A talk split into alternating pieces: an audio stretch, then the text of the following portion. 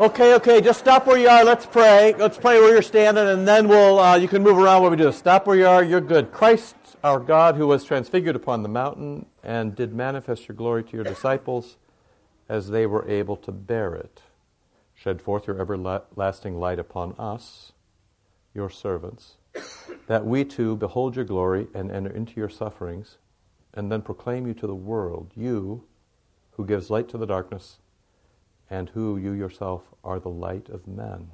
Jesus Christ our Lord. Amen. All right, good to see you. Yeah, don't get settled in. You know, here's the thing. We're having a little trouble getting seats for everybody. That's a first-class problem to have. We haven't decided whether we should move you into the gym, whether that would be better, because that then would entail buying you donuts or something, too. And then who knows? The whole thing could go crazy after that. That's all I need is a bunch of kids hyped up on sugar. So, we'll see. Try to be friendly. Find all your chairs. It's a little more set up, and it's always better to have a smaller room full than a bigger room not full, but there we go. Okay, lots of things to think about. Thanks to those who came out for the men's retreat. It was very interesting because we had a seminary professor who pushed us all a bit beyond our comfort level, and that was very nice, especially when he lapsed into Coptic for part of it. That was very interesting, too. I know many of you are taking the Coptic class at COD, so it probably worked out for you. But, for some of us, it was a little more difficult. This is Transfiguration, of course. And so this is sort of the big hinge, the big change into Lent now. We're on the mountain, but we're going, as Luke says, Jesus set his face toward Jerusalem. It's his exodus. The word is used again. So as Moses and the children of Israel had an exodus, now Jesus is going to have his exodus. You're invited along as the new children of Israel for his exodus, and off we go to Lent. I've talked to you a couple of weeks about, your Lenten disciplines, however that works out for you. You probably need it more than you don't need it. Do something unless you really feel like, it would be a disadvantage to your faith. Often the things you think would be a disadvantage turn out to be actually good for you. But let me just give you this bit of advice for your Lenten. Right after you're done with all your sins on Fat Tuesday, then you should begin to take, each day one at a time. And you might give a bit of reflection to just maybe let each day be its own individual day. And you might think about the 40 days of Lent. Now, of course, if you're clever, you know that we don't count the Sundays because you can't ever fast on a day of resurrection, and every Sunday is a day of resurrection in the early church. So yes, of course, if you start on Wednesday and end on Sunday, you add it up, there'll be 46. But it's only the 40 days in between. You might just think for yourself if you can just rather than sort of push things. I'm certain you found this in the past, that if you set a goal for praying or fasting or tithing or giving alms, and you sort of try to set that for the entire bit of Lent, it seems as if you'll never make it. Like all other things, one foot in front of the other. So see if you can just take it sort of a day at a time. We'll have ashes in the morning. Vicar, are you here? Are you here? We have ashes in the morning on Wednesday, as well as in the evening on Wednesday, okay? So make sure we get them onto the altar. So it'll be the Eucharist and ashes here on Wednesday, and then in the evening Wednesday, and then you're off, and just think about what it is. And you can take the advice, and it was interesting, it's been given for the church fathers have given this advice for hundreds, thousands of years, which is, it's not only about fasting from, bacon, it's also about fasting from, gossip, for example. You notice the Pope just gave, he said, I said to you, I tried to say to you that in my mind, gossip is verbal pornography. And if you kind of think about you think about the connections of what pornography does to you, gossip is verbal pornography. It was very interesting, the Pope said last week or the week before that gossip is terrorism, which is actually another very good analogy. But if you start to think about, he pulled back from the church fathers the notion that it's not just fasting from food or fasting from wine or fasting from, whatever, dairy, eggs, however fast go. It's also fasting from your bad habits, from gossip, from being miserly, from being lazy, from not coming to church. You can give up that for Lent too. So just kind of think that through. But whatever it is that you choose a doable thing. And when the pinch comes, it reminds you that you are with Jesus on the Exodus. And it's going to be very painful, frankly, when we get there. And then it'll be very wonderful. And that's much, that's a metaphor for life. Your life in many cases is very painful. and then it's going to be very wonderful. And you try to remember that. The great thing about Lent is you get the whole story in those 40 days. Just as you get the whole story in those 40 days, in those fasting days of Advent, right? So, think of something, and then see how it goes. Just see how it works for you. Say your prayers. Make sure you always come to church. Wear your ashes for a day and see what happens to you.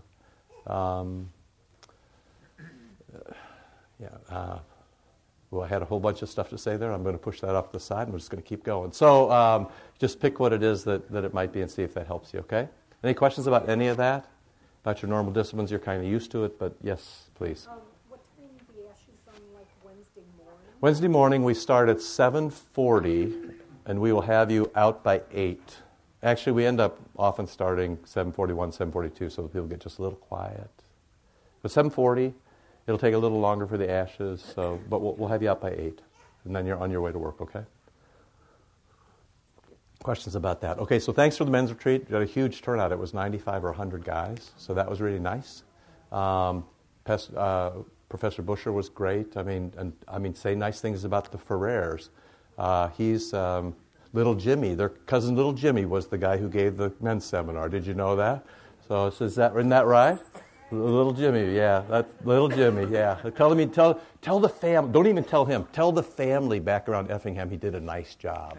Say, little Jimmy did just a nice job for us. Just say that, and then it'll be better if it gets back to him that way. All right, y'all good? I thought I had one other thing, but I can't quite remember what it is, so it doesn't make any difference. Questions about anything? All right, now we're going to do something really complicated, which is open a Bible, Hebrews chapter 7. This is difficult, but I think as long as the pages stay in order, yeah, right? You should have the appendix. That's the Melchizedek appendix. Okay.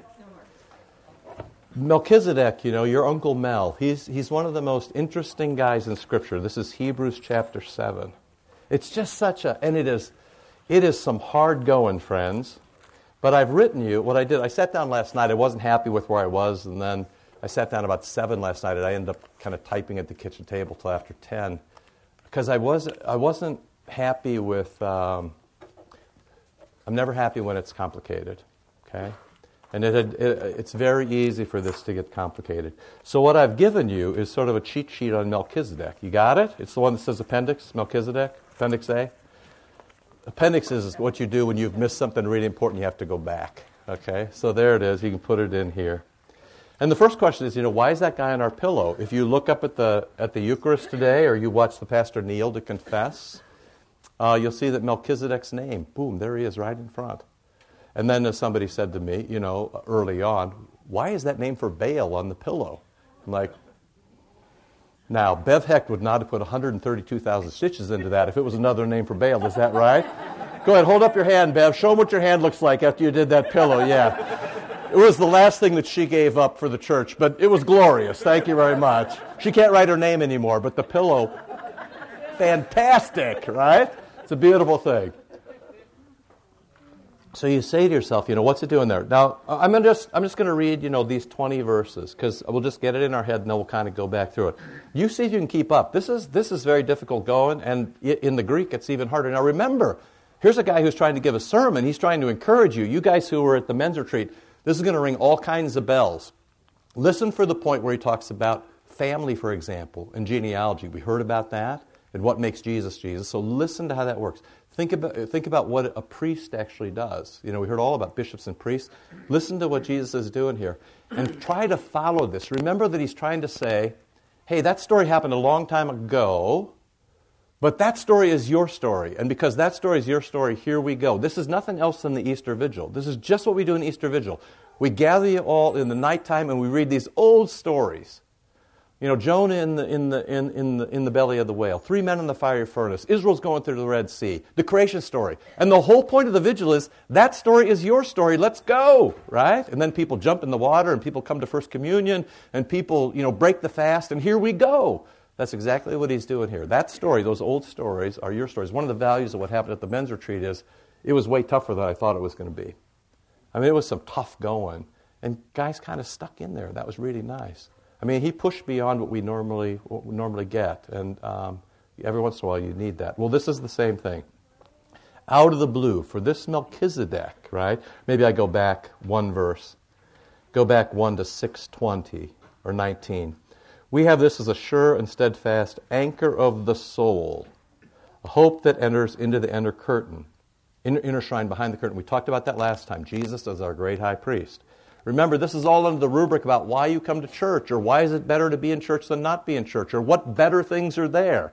The operative word is going to be better, better, better, better, better, right? And he gives you a list of, 7 or 8 or 9 of them, depending on how you count. We have this as a sure and steadfast anchor of the soul. So you get the metaphor immediately. What happens to you? Everybody needs an anchor of the soul. A hope that enters into the inner shrine behind the curtain, the Holy of Holies, right? So now we've got some hope. And I'm just going to say this now so I don't forget later. Like assurance before, not a great translation for hypostasis, because assurance, we immediately think about how I feel about things. Oh, I feel pretty assured. And it's horrible. I mean, it's horrible when you go into a Lutheran church and the pastor says to you, I assure you that your sins are forgiven. That's the way, mostly, to tell the difference between a Presbyterian and a Lutheran, although I don't want to go too hard here, but this was a regular thing about. A Presbyterian pastor normally assures you of your salvation. A Lutheran pastor forgives your sins. Why? John 20. He breathed on him and said, receive the Holy Spirit, go forgive people's sins. So we say, we erase ourselves with vestments. All you see is mouth, hands, and feet. So I can turn around, look at you, and say, with my hand as much as with my, you remember this is the first 3 letters of Christ's name, right? The k-r-i, that's for you guys who are doing Greek, right? Okay, there you go, right? It's right there, right? The first 3 letters of Christ's name, the X, the P, the I, right? They're all right there. It's like, it's numbers. How do you bless people? This is how you bless my people. You put my name on the people. You put it on them, okay? You put it right on them. So this is not, assurance is a hypostasis. It's something. It's a thing. In the same way, hope is not, Jesus is here to make you feel hopeful. I mean, this is like being depressed. If you could cheer up, you would cheer up. It's like not having any hope. If you could be hopeful, you'd be hopeful. It's not a feeling, it's a thing, okay? It's like an anchor dropped on your foot. It doesn't move around. It creates a little bit of noise. That's what's happening here, okay? So, we have this sure, steadfast anchor of the soul. We have a thing, a hope, that enters into the inner shrine behind the curtain, where Jesus has gone as a forerunner on our behalf. So Jesus goes down the mountain and Jesus goes to the cross. He's a forerunner. We go down the mountain, we go behind the cross, and it's not a coincidence that Peter, James, and John, the guys who are on the mountain today, it's not a coincidence that those same guys are in Gethsemane. It's not a coincidence. It's Jesus who says, I stick with you in the best times. We should build 3 shacks and stay here forever. And I stay you with the worst, at the worst times. Rabbi, and the kiss comes, and he's betrayed. Right? To be betrayed by your friends, and the only thing worse than being betrayed by your friends, by those whom you love, is then they kill you too. Right? And Jesus stands with you in the best of things and the worst of things. Regardless whether you are in hope or in despair, Jesus is hopeful. Jesus is priest. Jesus is atonement. Jesus keeps going. And you're welcome to come along, not because of what you do, but because of what he does. Okay, you've heard all this, but it's right here in the text, okay? So, where Jesus has gone as a forerunner on our behalf, having become a high priest forever after the order of Melchizedek. That is just the weirdest thing, all right? Now, just for fun, turn back, go left in your Bible all the way to the beginning, to Genesis 14. Okay, we've got to go all the way back. Because this Melchizedek guy, he's so interesting. He appears in Genesis. There's a reference to him in the Psalms, like everybody who should know who he is. The writer of the Hebrew holds him up as an explanation of who Jesus is. And you're like, how does that work? Because this is all we know. Genesis 14, verse 17. So there's basically, as so often is the case in the Old Testament, there's a big fist fight. and Lot gets kidnapped, and Abraham has to go get him, help him out. And so Abram has to help him out. And he does, and he gets him back and all his stuff. And then Abraham is wandering back. Now, sort of keep proximity in mind. You know, I just give you what's tradition in the church, that there was a place outside Eden where Adam was buried. There was a place outside Eden where Isaac was sacrificed, but not sacrificed. There was a place outside Eden where Abram gives a tithe to the king of Salem. There's a place where Jesus is crucified, Golgotha, outside the walls. And in the tradition of the church, those are all the same place. You may do with that what you like. But the tradition of the church is where Adam is buried, where Abram meets Melchizedek, where Isaac is laid upon the sticks to be slain, and where Jesus, the fulfillment of the type of Isaac, where Jesus dies, are all the same place. There's some interesting scriptural connections about where they go and what Zion is. You do with that what you want. You know, the most stretchiest part of that might be the Adam part, but it makes a nice story, and it makes a good theological history at least. So just sort of in the back of your mind. Wow, see, so many things come to mind here. After his return, this is Genesis 14:17. After Abram's return from the defeat of Chedorlaomer, and the kings were with him, so there were some, you know, they chose up sides. It was 5-4. They won the day. The king of Sodom went out to meet him in the valley of Sheva. That is the king's valley. Now look at this. And Melchizedek, king of Salem, which, you know, is Jerusalem. And it's a little bit of shorthand, or it's how the name evolves, but there you go. So Melchizedek, hasn't been mentioned before, king of Salem. Oh, everybody knows this, apparently. Brought out, and you may do with this what you want. You Lutherans, you probably should ignore this, but you who believe in Jesus, you should probably get after this now. Sorry. He brought out bread and wine. Just wonder what you'll do with that when you get to Passover or when you get to the Eucharist. He was a priest of God the Most High. Well, that's very interesting because we haven't heard about him before. God the Most High would be basically L-O-R-D in capital letters, right? So he's a priest of Yahweh. And he blessed him. That is, Melchizedek blessed Abram. You're going, I thought Abram was the big noise. And he blessed him and said, blessed be Abram. This is how you know that Melchizedek blessed Abram. Abram didn't bless Melchizedek. And he blessed him, he said, you know, the normal thing they do. You put hands on guy. Blessed be Abram by the Lord, by God the Most High, the maker of heaven and earth. You guys, there's the creed, right? And blessed be God Most High, who has delivered your enemies into your hand. And Abram gave him a tenth of everything, because that's what you do when you meet somebody who's bigger and better and in charge of you, blessing you and king over you. How does all this work?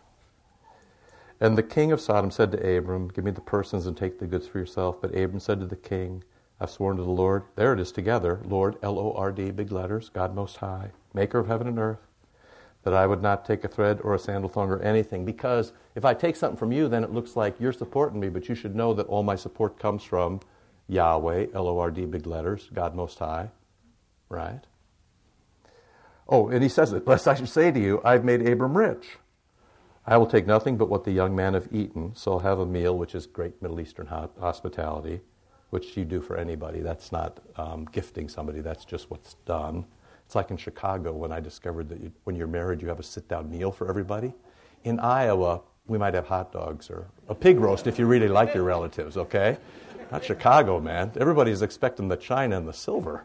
All right, so That's another story for another day. The share of the people who went with me, all right? Let them take their share. Boom! Now you don't hear about him again till the Psalms. And then you hear about him again. Turn back to Hebrews now. Now you hear about him like everybody knows who he is. You don't know who he is, right? Except that Bev was kind enough to put him on the pillow up there. So it must be important, because I think you'll agree with me, Tom, that Bev is rarely, if ever, wrong. You've never known her to be wrong, have you? You've never really known her to be wrong, have you, in your marriage? I think you were at the men's retreat. The answer should come a little more quickly. Remember the part we did about husbands and wives? You remember that little touchy-feely thing we did there? Yeah, okay. Well, anyway, so why is he on the pillow? So Hebrews 7 is a midrash. Okay, this is just good Jewish exegesis. He's just going to tell you the story of Melchizedek. He's going to tell you what, when you hear Melchizedek, this is what you should think about. When you go up to the altar and you see Melchizedek, this is what you should be thinking. A midrash is just, an explanation. It's Bible study. It's a rabbi who says, and you all should know this too. By the way, I'm a little bit embarrassed because I feel like we've been so hard on the Hebrews, at least perhaps I was, leading up. There's so much talk about you people should grow up and why can't you keep this straight and let's move from milk to meat and you're part of the church and let's go. Then you get to a text like this and you're like, gee, this is kind of basic information that they all knew and we didn't know. Maybe they weren't as bad or were not as good as we thought. So anyway, Hebrews 7, this is the second point on the little appendix, is a midrash of Psalm 110, verse 4. Okay, now look at how he talks to you. 110, verse 4. You don't have to turn back. It's quoted a little farther down. If you just turn your page, maybe I should go. Can somebody just do that so I can keep going? Well, one of you smart college guys, look up Psalm 110:4. Okay, got it? So, listen to this. It's basically, he's going to say, I'm going to explain this, and then he says to you, look at verse 4. My translation says, see how great he is. What does your translation say? Anybody say? 7 verse 4. What's the first sentence there, first word or two? See how great he is what mine says, RSV. What's it say? See, it's better, but since you've been here before, you know what this really says? Contemplate or meditate on, and suddenly you're like, oh, that's our Lenten discipline. Remember, we did a whole 6 or 7 weeks about meditation. You find a text, you say your prayers, you read the text, you move through, you think about how it applies today, right? That's exactly what he's doing here. It's really, this says, contemplate.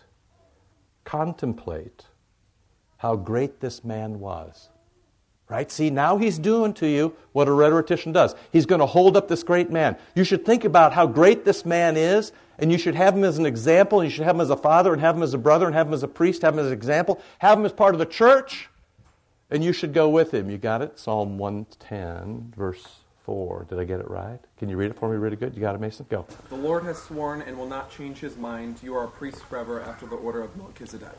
So who's he talking to and what does that mean? Okay, that's what we got to find out. So Hebrews 7 is a midrash on just that thing.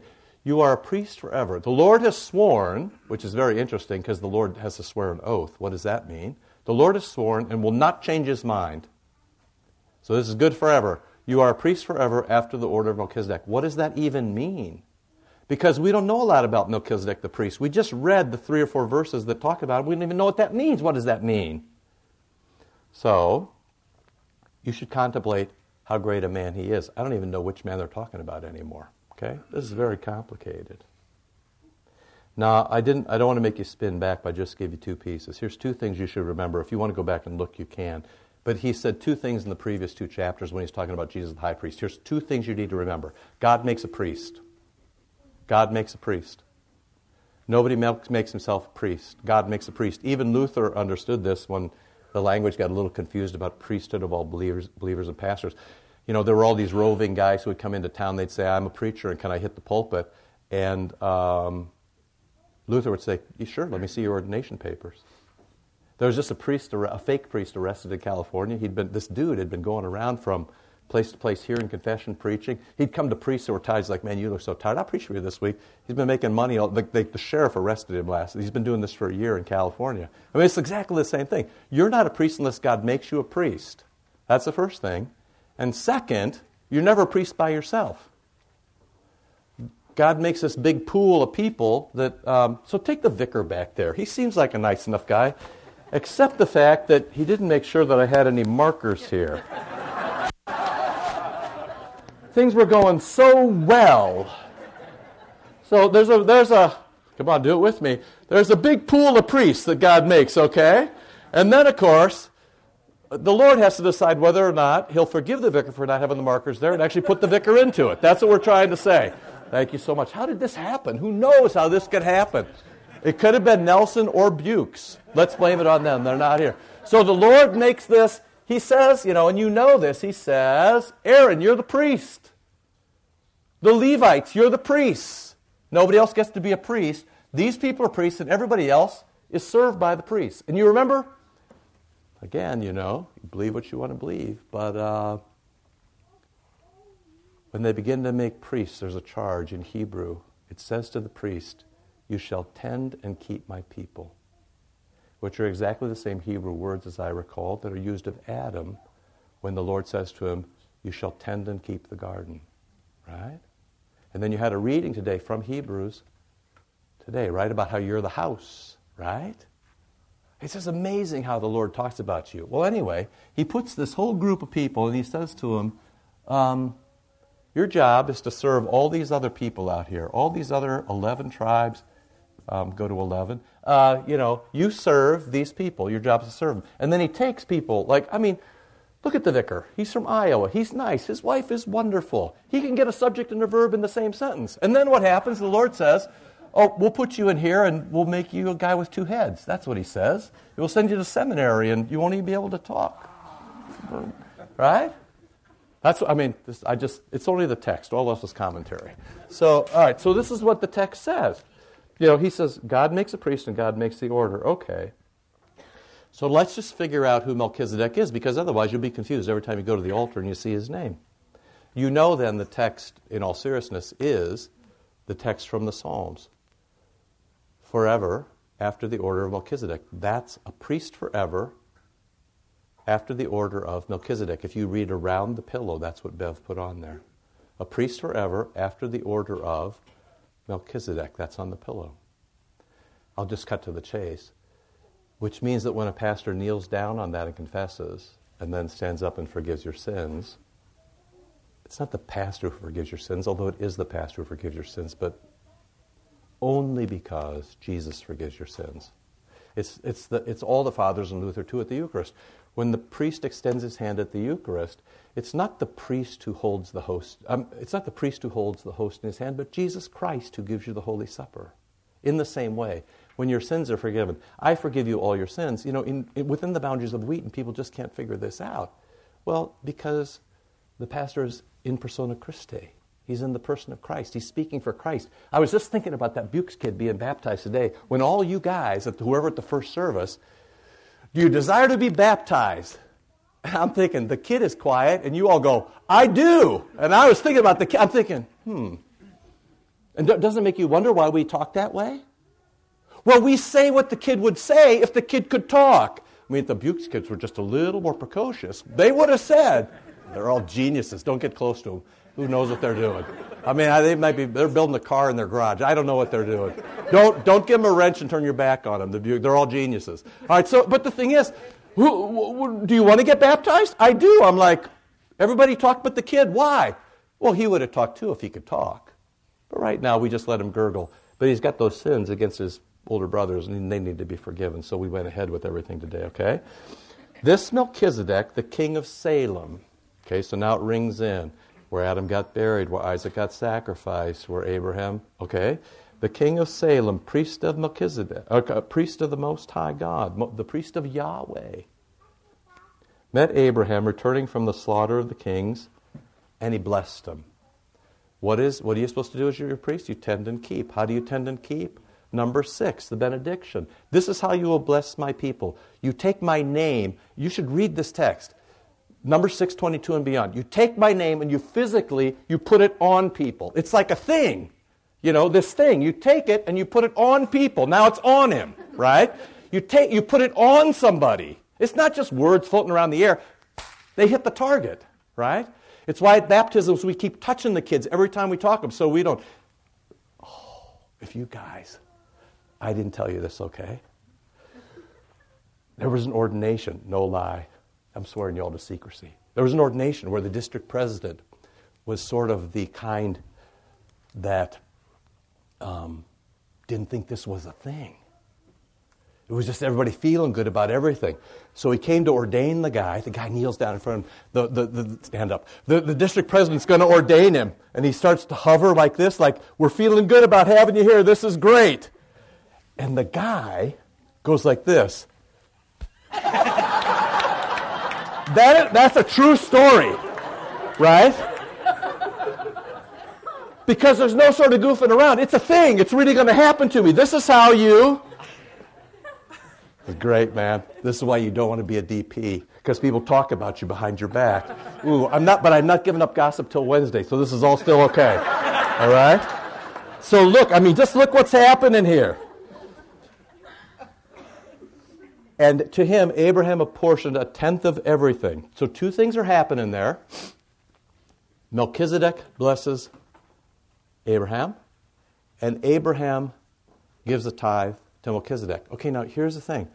You guys who were at the thing on the weekend, Dr. Buescher spent 5 or 10 minutes talking about family structure and genealogy. Remember he was talking about the relationship of the father to the son and how pagans was all about thinking? And for Christians, it was all about family. You remember that? And then he said, there are things that happen in a family. When you're in a family, and now you've got to go back even to what we were doing, you get a name, you get access, you get status. Remember we talked about this the last couple of weeks. You're part of the divine royal family, so you have the permission to speak freely, and people listen to you, and they take your advice, and they're concerned about the things you're concerned about. That's what happens in a family, okay? This is all weird because Melchizedek doesn't have a family, or does he? But whatever happened with Melchizedek, Abraham knows that Melchizedek is here and Abraham is here. You know that in two ways. Melchizedek blesses Abraham. So if you will, in Britain they used to say, there are betters. You remember this? They were talking about our betters, which means the people in the class ahead of us. There are betters. Well, the whole thing we started out with is, why is it better to go to church? Well, you meet apparently a better kind of people there, a better kind of priest. That, even for Abram, it's true. Melchizedek is his better, his superior. How do you know? Because in classic Middle Eastern fashion, the greater blesses the lesser, and the lesser gives gifts to, or in reality, tithes to, or if you have a war, gives the spoils of war to the greater. So you have a greater and a lesser, a better and a worser. And you all think of Abraham, and I do too, you think of Abraham as, you know, one of your fathers in the faith. If you're going to name the people, you're going to name Abraham and Moses and David and Jesus. That's what you're going to do. In fact, the genealogy at the beginning of Matthew, find it for me. The beginning of Matthew, how does the genealogy, find it fast. So the genealogy at the beginning of Matthew, the very first words of the New Testament, written by Matthew, who's an apostle, say... The book of the genealogy of Jesus Christ, the son of David, the son of Abraham. Perfect! Okay, see? That's how you get, you know, your status, your family. That's how you know who's better and worse, higher and lower. That's how you know who blesses. This is how you bless my people, he says to the priests, to the Levites. This is how you know. You're going to bless everybody else in Israel, right? And you're going to take a tithe of everything. You're going to take rent, basically. I mean, you never think about your tithing this way, but tithing in the Old Testament was paying rent for the ground. And you paid it to the Lord through the priests. And you paid it with everything you had, right? Because you're sharecroppers in a sense. You're renters. This is just how the world works when you have, you know, greaters and lessers, betters and worsers. That's just how it works. Well, that's what's happening here. Now, they would have all heard this. We don't kind of hear it as well, but they're all Hebrews. They know where Jerusalem is located. They know about the patriarchs, right? They've been to Passover. It's to the Hebrews. It's not like to the Gentiles in Luke's gospel where you got to explain everything. We can move a little quicker here, right? Because you've all been to church, and you should remember this. But some of you aren't coming to church. Some of you have been forsaking the assembly. So come on, let's go. Let's remember the story. That's what's happening here. Okay, Abraham apportioned a tenth of everything. He is first, by translation of his name, King of righteousness, Sadek, so Melchizedek, king of righteousness, and then also king of Salem, that is, king of peace. It's all how the Hebrew words work. You can, if you want to Google it up, you can read all day about how people parse the name and have different things. But what the writer to the Hebrew wants you to hear is that he is king of righteousness and king of peace. That's very interesting. You could write a paper on law and gospel at this particular point. One of the things that a king does is have righteousness, justice, right? And one of the things that a king does is brings peace, which often takes mercy. And this is going to be really important in a second when the game changes, okay? So he's first, by translation, is named King of Righteousness. He's a king who's supposed to bring righteousness. And then he's also the King of Salem, the King of Peace. He's a king who's supposed to bring peace. And now the weirdest part, right? In a culture where everything is about family, right? In a culture where things matter because you have a father and a mother, you belong to a particular tribe, right? In that family, Melchizedek, who's the greater, right? He's not a bum. This is like the top, you know, he swears forever. You're a priest after the order of Melchizedek. He is, now watch this, without a father or mother, without a genealogy, without a beginning or an end, neither beginning of days nor end of life, but resembling the Son of God, he continues as a priest forever. Very interesting. Now you can do with that what you want. You know, true confession, although if you print it in the newspaper, I won't go to the stake for this. But there are several places. You at least have to ask yourself in the Old Testament whether Jesus showed up to have some fun. I'll just give you a couple of them. One is, we need icons. You've seen the icon of the Holy Trinity where the guys 1, 2, 3 are sitting at the table, right? They come to Abram. And the place in the front is left for you. Who is that 1, 2, 3? The church has always thought that is Father, Son, and Holy Spirit showed up to have lunch. And to let Sarah know that she'd be pregnant now. If she'd just stop laughing about it. You've seen maybe an icon of the fire furnace, fire furnace too. But there's a fourth one. He looks like a son of the gods. What an interesting text. How many men did we throw in the fire furnace? We threw in 3. How many do you see? I see 4. And the fourth one looks like a son of the gods, which is very close to the Son of God. How smart can you be if you're Nebuchadnezzar? Or occasionally, perhaps you've seen the icon, I've shown it a couple times in here, of the burning bush. And in the burning bush is the face of Christ. Okay? Like those things, the burning bush that perhaps has the face of Christ.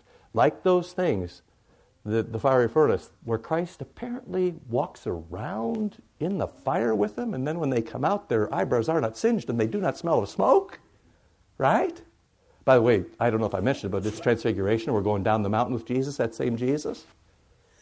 Or, perhaps, Melchizedek. A king, it doesn't say that we don't know what it is. It doesn't say we don't know his family, or we never met him, or he showed up, or we adopted him somewhere, or his interloper, or something. It says Melchizedek doesn't have a mommy, doesn't have a daddy, doesn't have family, doesn't have a tribe. Doesn't have a beginning, doesn't have an end, and will be a priest forever. What in the world do you do with that? Right? I mean, you should just think about that. You know, would I push you to say that that's Jesus, if you will, a Christophany in the Old Testament? No, I'm not going to push you there, but if you think about it, it's really fun. Right? It's just an amazing sort of thing. It does mean, of course, that he temporarily had flesh and blood and gave flesh and blood up, which is kind of anti-incarnational. The Gnostics who didn't like flesh and blood actually confessed this, so that always makes me wary of it. If heretics are confessing it, you should probably take 2 steps back, but you know. Nevertheless, the text says what it says. He's without a father and a mother or a genealogy. He's neither beginning of a days nor the end of his life, but resembling the Son of God, he continues a priest forever, verse 4, and you should think about this during Lent. Contemplate what a great man he is. Abraham the patriarch gave him a tithe of the spoils. You only do that to somebody better than you, right?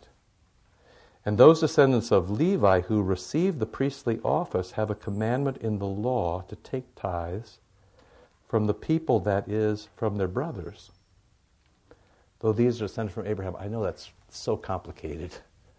But basically, a priest was meant to take tithes.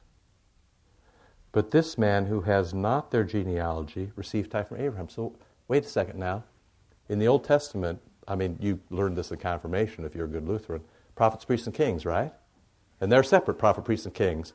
And when they try to overlap, things normally go badly, right? Prophets, priests, and kings. And then you learn Jesus is prophet, priest, and king with a big prophet and a big priest and a big king. Now suddenly, you got this guy and nobody knows where he comes from. He just shows up and he says, I'll bless you, by the way, I'll have 10% of that, please. And Abraham says, well, that's the most natural thing in the world to me. How does this work?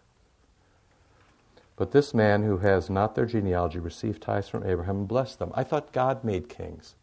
I thought God made orders. I thought God made priests. Who is this guy? It is beyond dispute, there you go, that the inferior is blessed by the superior. So it is beyond dispute that Abram is inferior to Melchizedek. Now, there's very few people you could think of who are going to be bigger and better than Abram, right?